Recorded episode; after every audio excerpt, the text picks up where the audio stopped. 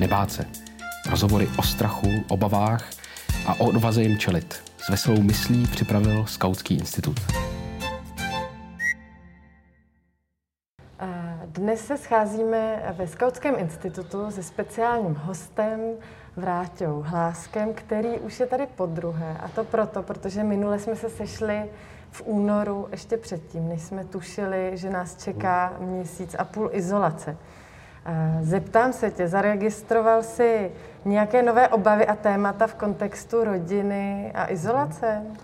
No, to určitě zaznamenalo spousta lidí, protože ty rodinné poměry se najednou výrazně změnily nemůžeme navštěvovat třeba seniory ze své rodiny, můžeme zase eh, trávit daleko víc času pohromadě tím, že spousta lidí nastoupila na home office, eh, že máme domácí vzdělávání, i když teda vedené školou, ale probíhající v domácím prostředí. Myslím, že to zasáhlo eh, tak plošně tolik rodin, ta změna, že takový jiný podobný případ asi v dějinách těžko budeme hledat kde by se tolik věcí v tolika rodinách najednou začalo dělat úplně jinak, než na to ty rodiny byly zvyklí. Takže určitě veliký experiment, veliká zkušenost pro všechny lidi a někoho to eh, utvrdí v tom, jak skvěle to měl předtím nastavený, ale někteří lidé naopak v tom můžou vidět třeba velkou příležitost pro to jít do změn, kterých se předtím z nějakých důvodů báli a dneska jim začnou připadat eh, daleko zajímavější. Jako člověk, který pomáhá rodinám překonat třeba strach mít děti nebo mm-hmm. vůbec vyrovnat se s tím, jak vychovávat děti. Mm. Máš nějakou uh, odezvu? Máme očekávat baby boom nebo spíš uh, rozvodová řízení? To jsou takové oblíbené otázky, jako kdyby šlo generálně odpovědět. Samozřejmě někde může vzniknout uh, to, že se narodí dětí víc. Někteří lidé si zase třeba rozmyslí v této době počít dítě, i když původně třeba takový plán měli. Eh, rozhodně, co zaznamenávají statistiky a co se objevuje rychleji než otázka baby boomu, eh, je třeba i nárůst domácího násilí, který se tam občas objevuje v domácnostech díky tomu, že ti eh, lidé nebyli tak dlouho zvyklí být pohromadě, takže se tam můžou eskalovat některé vleklé problémy. Takže určitě k nějakým změnám dojde, ale že bychom měli nějakou, nějaké porovnání s tím, co se vlastně stalo a jaký to bude mít třeba za těch devět měsíců následky, jak se si tady naznačovala, na takovou prognózu já si netroufám.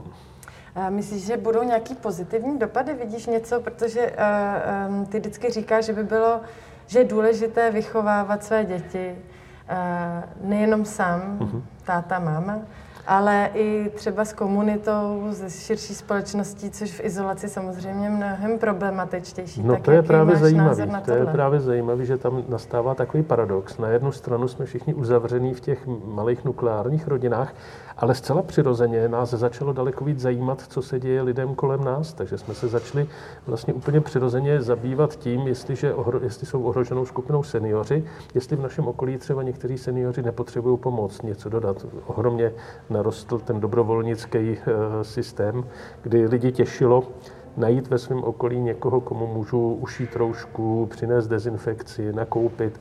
Takže si myslím, že paradoxně, přestože se jedná o slovem o izolaci, tak jsme se trošičku sociálně odizolovali od těch lidí, kteří jsou v tom našem blízkém okolí. Že jsme vlastně zjistili, jak strašně důležitý je, eh, že ta pomoc probíhá na místě, kde bydlím.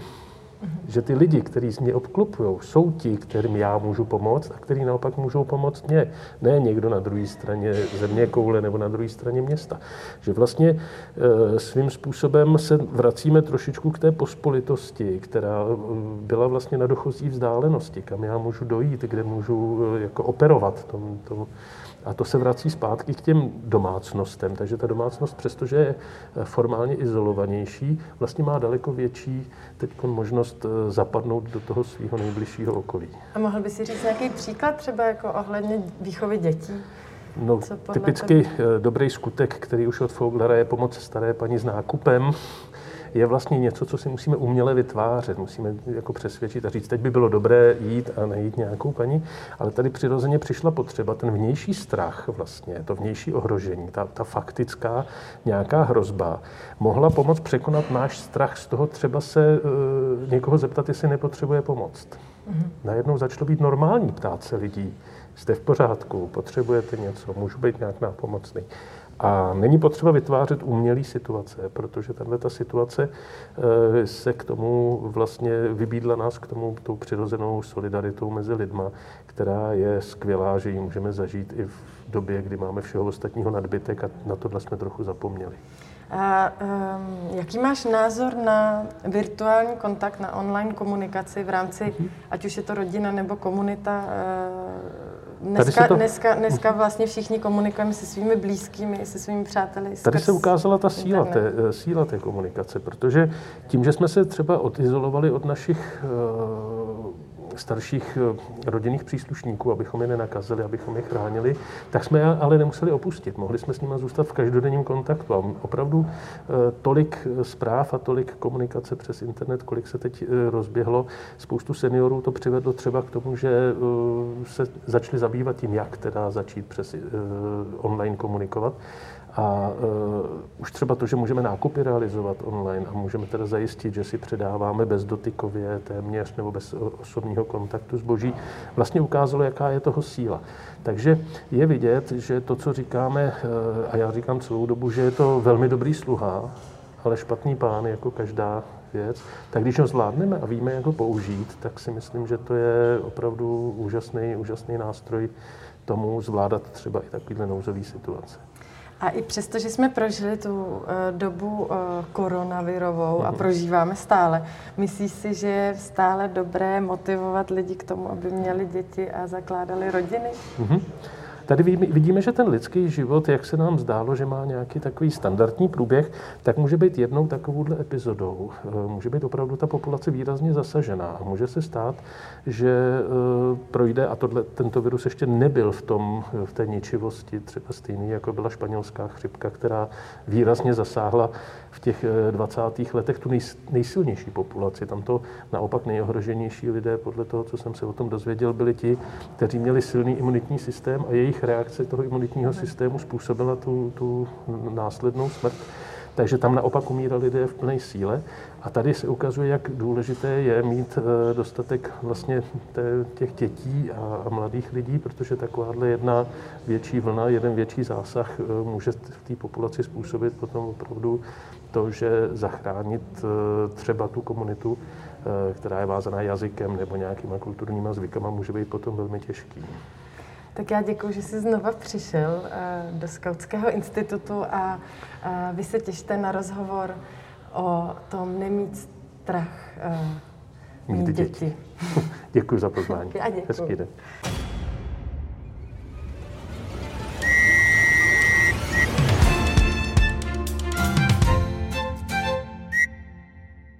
Mnoho lidí se potýká se strachem založit rodinu. Dnešním hostem ve Skautském institutu je člověk, který Pracoval v dětských domovech, se svou ženou poskytoval přechodný domov dětem a dodnes pomáhá rodinám a lidem jako osobní kouč.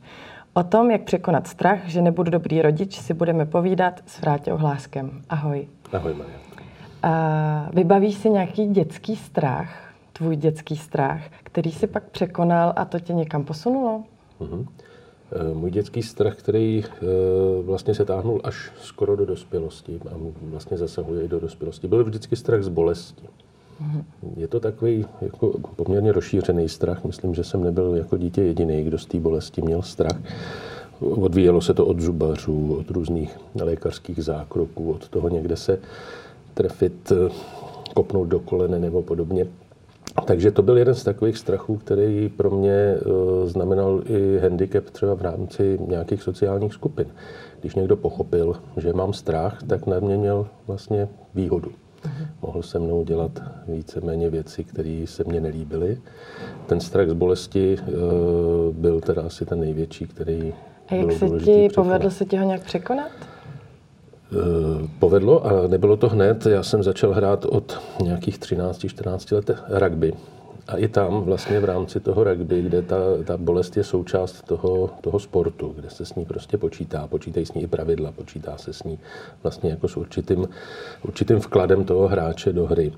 Tak eh, ze začátku eh, jsem měl vlastně bylo to hezky, protože eh, trenér ukazoval fotky ze zápasu a já jsem říkal, tady jsem hezky vidět a tady jsem taky hezky vidět. A on říká, víš, proč jsi tam hezky vidět? Já říkám, ne, no protože nehraješ. Stojíš vedle tý, ty máš být vevnitř, tam co vidět není. Takže to zajímavé pro mě bylo zjistit, a v hlavě mi proběhlo, proč bych tam byl, teď vevnitř to bolí. A pak jsem teda pochopil, že vlastně ten můj úkol, co by velkého silného eh, rojníka, který hraje na určitém postu, není postávat vedle a vypadat dobře na fotkách, ale odehrát něco, co, co v tom zápase vlastně je můj úkol. A tam jsem teprve začal vlastně e, přijímat tu bolest jako výzvu, jako něco, co vlastně má nějaký práh a ten práh v sobě člověk může nějakým způsobem posouvat. No a pak se mi zalíbilo jedno úsloví, který e, docela hezky říká, bolest je někdy nevyhnutelná, utrpení téměř vždycky dobrovolný. Takže jsem si rozdělil bolest na tu samotnou bolest, na přijetí té bolesti a na to utrpení, který bylo mnohdy daleko větší a začínalo už dřív, už v čekárně u zubaře, začínalo už před zápasem. Začínalo vlastně v mý hlavě běhat eh, klidně několik hodin před tím, než vůbec nějaká bolest přišla. A když jsem si tyhle ty dvě věci oddělil, tak jsem s nimi začal odděleně pracovat. A s tím utrpením jako takovým se dá pracovat daleko líp. A ta bolest potom to už je jenom okamžik, který je občas potřeba přijmout a nepotřeba se ho bát dopředu nebo si ho táhnout dál. V dnešní době se hovoří o krizi rodiny. Evropská společnost údajně vymírá. Máš pocit, že lidi mají strach mít děti? E, společnost nevymírá údajně, je to statisticky podložený důkaz nebo e, fakt. E, je otázka, jestli se to může změnit nebo nemůže. A jedna z věcí, která to může změnit, je právě to, když lidi nebudou mít strach mít děti. Dneska je uživit děti, a tady upozorňuji na to uživit, ne je vybavit vším tím luxusem, který jsme schopni v Evropě dětem dát, tak uživit děti je dneska nejlevnější nebo nejjednodušší za, celý, za celou historii lidstva. Přesto jich máme nejméně. Takže ten fakt není o tom, že by bylo náročný, složitý mít děti. Ale my se na to necítíme z nějakého důvodu. Z nějakého důvodu nastupující generace mají pocit, že děti jsou koule u nohy, že tím končí život, že to je doživotní složitá, závislá situace a nemohli na to přijít jinde, než ze svého dětského zážitku, ze svých rodin, když takhle viděli svoje rodiče. Takže je tam nějaká falešná představa o tom, že děti, dětma končí život. A kdo by chtěl skončit život dřív, než je to nezbytně nutný. Není to úplně pravda. Děti jsou s náma 15, 16 let a pak si chtějí žít svůj život vlastně sami. A pokud je umíme propustit a umíme jim otevřít cestu do života, tak nás ani víc a díl eh, v životě nepotřebují. Horší je, že mnoho rodičů potřebuje díl svoje děti. Potřebuje, aby ti jejich mladí dospělí jim dále dělali e, tu závislou službu. Takže závislost rodičů na dětech potom vytváří vlastně strach dětí v další generaci ty děti mít. A myslíš, že to souvisí s tím, že mnoho lidí pochází z rozpadlých rodin? Nebo jestli to má nějaký vliv? Ono, eh, roz, ono bude to definovat slovo rodina, bude asi trošku složitější v dnešní době. Mluví se o tradiční rodině, o rodině širší, mluví se o nukleární rodině. Nukleární rodina to nakonec může být teda ta máma a dítě. To je asi nejnukleárnější rodina, jakou můžeme udělat. V některém případě otec a děti. Eh, jestli z rozpadlé rodiny eh, může vznikat tenhle ten strach, samozřejmě může. Je to daleko náročnější, ta rozpadlá rodina. Nevznikají tam vztahy, které by byly bezpečné pro ty děti a tak eh, jejich pocit ohrožení v té, v té rodině je samozřejmě vysoký. Ale ono se to týká i dětí z nerozpadlých rodin. Ten strach mít děti, to odkládání dětí na pozdější věk, ta představa, že si musíme nejdřív užít a pak teda nastoupit do služby, nebo jak by se to dalo říct. Eh, takže nejde jenom o fenomén rozpadlých rodin. A jak bys teda eh, dnešní rodinu definoval? Ono už to slovo rodina je zajímavé. Já už někde jsem to říkal, eh, když řeknete Rusovi rodina, tak on si představí celou Rus. Pro ně je rodinou celá vlastně matička Rus. Pro nás je ta rodina nakonec jenom ten jeden nebo dva rodiče. Mnohdy bydlíme od prarodičů hodně daleko, je to vlastně takový velký. Tak to jsou asi dva extrémy, jak si představit rodinu. Buď jako úplně celou zemi, nebo jenom jako ty dva, tři lidi, kteří spolu tvoří domácnost. Eh, to, co je eh, rodina v pravém slova smyslu eh, pokrevná vzniká v historii až daleko později, než se vyvíjí, vyvíjí společnost. Společnost daleko víc vychovávala děti ve vesnicích, v klanech, ve skupinách, jako byly tlupy a podobně. Takže ta pokrevná příbuznost nám teď, pokud na ní trváme, nám velmi zužuje vlastně ten sociální okruh lidí, které můžeme eh, zařadit do rodiny. Ale vemte si, kolika sousedkám nebo lidem odvedle jste říkali teta, nebo se jí říkalo teta. Žádná teta ve svém pokrevním významu to nebyla. Byla to prostě paní, která vám byla blízko a s kterou jste si vytvořili vztah. Jasně. Takže ta rodina by měla být daleko širší sociální okruh než jenom pokrevní. Uh, tvůj projekt uh, Rozšířená rodina, rodina v klidu, uh, učí lidi, aby se nebáli komunikovat a uh, zbavujete strachu lidi, kteří se bojí svých sousedů dalo by se říct. Jak takovýhle projekt funguje? Je to poměrně složitý. Ten projekt nefunguje tak, že bychom někoho zbavovali strachu, ale nabízíme spíš tu platformu nebo ten prostor, aby se o tomhle eh, tématu vůbec mluvilo, aby se ty lidi odvážili se podívat na eh, své nejbližší okolí, v kterém bydlí. To znamená eh, takový nějaký soustřední kruhy nebo spirála kolem svého bydliště a podívala se, s kým vlastně sdílí ten nejbližší, nejbližší životní prostor. Vždycky to bývali lidi, kteří s náma taky měli nějaký nějaký úzký vztah, ať už to byla ta vesnice, nebo to byl nějaký klan, tak vždycky to byli lidi, eh, kteří spolu nějakým způsobem spolupracovali, aby překonávali nějaké překážky. Pozná se to třeba při povodních nebo při požárech, kdy ty lidi se semknou a vlastně nějakým způsobem společně čelí tomu nepříteli v uvozovkách. Eh, my máme bohužel nadbytek všeho. My si můžeme dovolit opravdu to, že solitérní člověk, takzvaný single, dneska oblíbené, oblíbený pojem, tak eh, dokáže přežít v podstatě od samostatnosti až po smrt a nepotřebuje se přímo opírat o žádného člověka kolem sebe. Ten servis a e, schopnost uživit se se vlastně stala e, poprvé snad v historii e, až takhle velmi nezávislou. Proč bychom měli vlastně vycházet z toho svého komfortního prostředí, uh-huh. singles, nebo když, když zakládáme rodinu, proč bychom se měli opírat o ten celek, nebo uh-huh. o o to okolí. Tak nejenom proto, že jsme sociální dá... tvorové a tu potřebu máme. Jo? Když se jo. podíváme na každého tvora, který vyrůstá v sociální skupině, ať jsou to pejsci, což jsou oblíbení eh, naši tvorové, protože ty nám vytváří dojem smečky, takže mnoho lidí, kteří nemají vztahy s lidmi, mají vztahy aspoň v rámci smečky se svým psem nebo eh, s dalšími smečkovými zvířaty. A můžeš uvíct nějaký příklad, jakoby, jak by se to dalo um, jak by se to dalo, nějaký příklad uh-huh. z města, jestli to mhm. vůbec může fungovat, jestli máš nějakou uh-huh. zkušenost z vašeho projektu. Určitě. Spousta zajímavých zkušeností je například kolem projektu Vnitrobloky, kde je právě ten prostor společný, který několik činž, činžovních domů sdílí, nebo mm, aspoň jeden, jeden činžovní dům, tak v tom projektu se vytváří hodně velký prostor pro to sousedský setkávání. Další takový jednorázový akce, jako je třeba zažít město jinak a podobně, taky dávají možnost lidem sejít se v rámci té sousedské komunity a něco společně podnikat. Ale neměly by to být jenom výjimečné věci.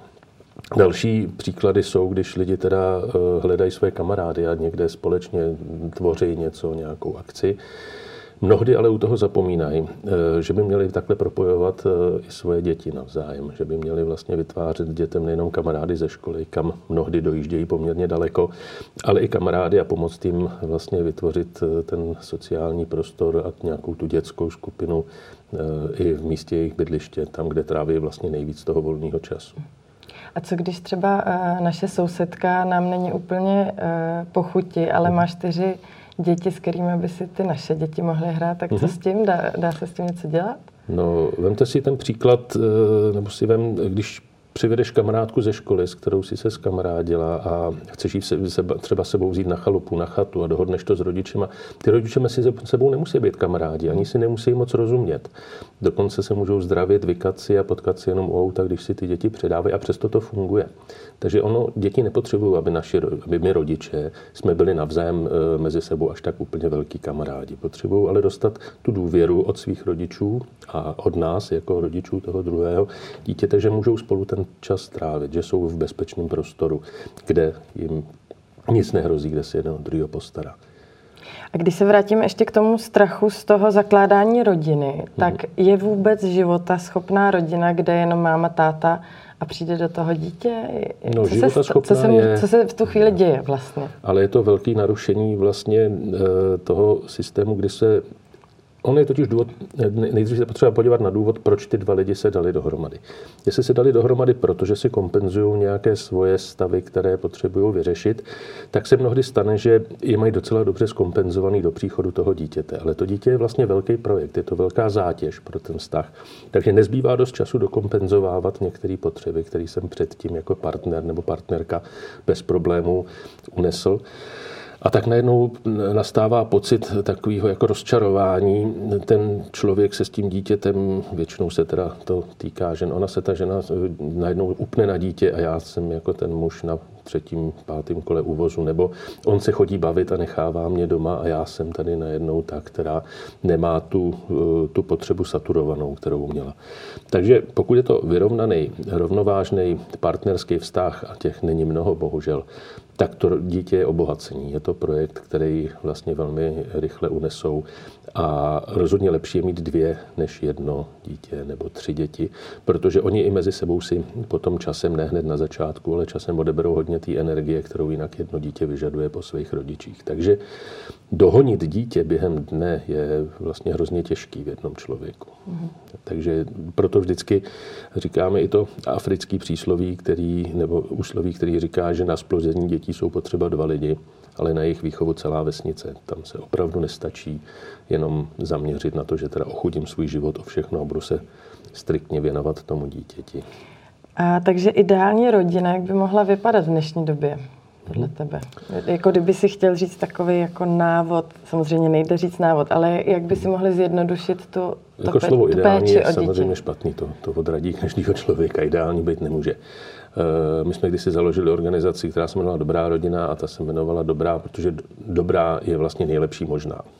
Uh-huh. Takže nesnažit se o ideál. V žádném případě se ideál, ideálu můžeme se blížit, ale nemůžeme ho dosáhnout.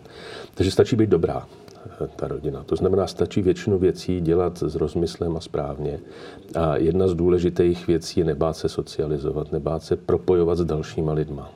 Scout je třeba organizace, kde děti dostávají nějakou e, velkou e, plejádu jiných dětí, ale mělo by to mít i nějaké neformálnější platformy. Ty děti by byly, měly být schopny vytvářet sociální vazby i mimo struktury organizací, kdy si to byly plácky za domem, hum, za humny, hmm. na, podél řeky děti běhaly na potoky si hrát, do lesů. Dneska, bohužel, když dítě vyběhne na plácek, na potok nebo do lesa, tam většinou bude samo a kousek dál bude nějaké jiné dítě s maminkou. A to je A asi nejde, asi nejde jenom o děti, jako že socializovat se i, že by měly ty naše děti mít i kontakt s jinýma dospělýma, ne s jinýma generacemi. A hlavně my jako rodiče bychom měli mít kontakt s jinýma dospělýma, s jinýma generacemi, s jinýma dětma. A když my je nemáme, nemůžeme to naučit ani naše děti. Takže vždycky je potřeba nezačínat u dětí, ale začínat u sebe. Začít s tím, že takový život, bohatý a schopný, jako různorodý, jaký žiju já, takový můžu nabídnout taky samozřejmě zcela spontánně a bez jakýkoliv edukace svému dítěti. A uh, jed, máš takovou oblíbenou větu, jednodušší život se jednoduše žije. Mm-hmm. Co, eh, můžeš to nějak eh, Jasně. Vysvětlit krátce. Ono zrovna na, na tohle jsme narazili s Petrem Ludvigem, že to nejde o minimalismus. že to nejde o to zjednodušit věci venku, kolem sebe, vyprázdnit si místnost, namít tam jeden fíkus, ale jde spíš o to, o tu jednoduchost vevnitř. To znamená najít svůj vnitřní klid, zbavit se těch strachů, to, čemu mnohdy říkáme komfortní zóna, a ty jsi to tady taky jednou použila, vlastně nemusí být komfortní zóna, může to být zóna strachová. A ten komfort se pak nachází vlastně vně té zóny. Takže nebát se opouštět některé zdánlivě komfortní zóny a zjišťovat, jestli náhodou ten komfort není na druhé straně té hranice, za kterou my se skováváme. A, e, ten, no a když říkáš zbavit se strachu, jak, jako coach, uh-huh. co svým klientům říkáš, aby se zbavili toho strachu? Jaký je ten uh-huh. krok, jak postupovat, když máme nějaký strach, ať už je to být rodič, nebo mít děti, založit rodinu, nebo jenom to zaklepat vedle u sousedu a zeptat se, mm-hmm. jestli uh, můžu někdy pohlídat. No ten základ je nemít strach sám ze sebe. Je to ta první věc, kterou je, je něco, s čím jsme i dneska začínali, například pochopit, jaký strachy ve mně běhají a co si vlastně způsobuju e, tou třeba tou panikou vnitřní nebo tím utrpením, který si dopředu projektuju já sám. A teprve, když se zbavím těchto těch vnitřních, svých vlastních vnitřních strachů, pak teprve zůstávají ty vnější. A tam už můžu číst a rozlišovat a učit se rozlišovat kam až můžu zajít a kde už za kterou hranou už ten strach je potom veliký. Když překonávám svoje vnitřní strachy tím, že je překonávám venku, můžu se dostat ke druhému extrému a to je, že se zase dostávám až do moc adrenalinových a rizikových situací, že se vlastně stanu takovým feťákem adrenalinu že ten můj vnitřní neklid a nestabilita se vlastně líp prožívá, když se dostanu opravdu do reálné nebezpečné situace. Pak dostává vlastně nějakou legitimitu pak si líp cítím, protože dojde k souladu. Ano, můj, můj vnitřní strach odpovídá vnější situaci, v které se nacházím. A proto mnohdy vidíme e, lidi a mladí lidi, zvlášť mezi 15. a 25. rokem, jsou asi nejvíc ohroženou skupinou na úmrtí, která jsou zavinila tímto fenoménem, že přeceňují své síly, jdou do velmi riskantních situací a cítí se v nich zdánlivě lépe než v tom běžném Eh, životě, kde by měli zažívat klid a prostor. Klid a prostor vnitřní, otevřený, je vlastně dneska poměrně velký luxus. A to je to, co jako coach se snažím se svými klienty najít a otevřít a dát jim prostor poznat sami sebe. A taková tak na závěr věta pro, pro nás. Um, myslíš si, že je důležitý, aby lidi měli děti? Je to důležitý, protože je to vlastně jediný způsob, jak můžeme hodnoty, ve kterých my tady žijeme a který chceme si zachovat třeba i pro sebe do budoucna, třeba i na důchodový věk, měl někdo další eh, ochotu, chuť hájit a tvořit. Protože hodnotový systém, v kterém žijeme, není samozřejmě automatický. Je to velká eh, vlastně práce předchozích generací, který se už několik set let snažili o to dosáhnout třeba toho, aby jsme dneska mohli žít jako samostatný single, který může dožít až do konce života. Ale bez toho, že by měli děti a ty hodnoty jim postupně předávali, bychom my dneska tenhle ten v uvozovkách luxus, ale mnohdy i zoufalství eh, nemohli prožívat. Takže úkol nás je teď v tomto svobodném světě tu šanci nezahodit a předat ji dalším generacím. Takže myslím si, že to je krásný úkol. Tak já děkuji Vráťovi Hláskovi, že přišel do Skautského institutu. Já bych ještě dodal, kdyby někoho zajímaly věci kolem té, toho vzdělávání, tak eh, knížka Redesign rodiny pro 21. století je něco, co jsme s Alžbetou, s mojí manželkou, napsali. A teď je to možný. Tak to je skvělá tečka. Děkuji. Díky. Posláním Skautského institutu je stavět most mezi tradicí a zkušeností skautského hnutí na jedné straně a životním stylem a potřebami současné společnosti na straně druhé. Pojďte nám trochu pomoct. Pojďte stavět mosty s námi. Podpořte.skautskýinstitut.cz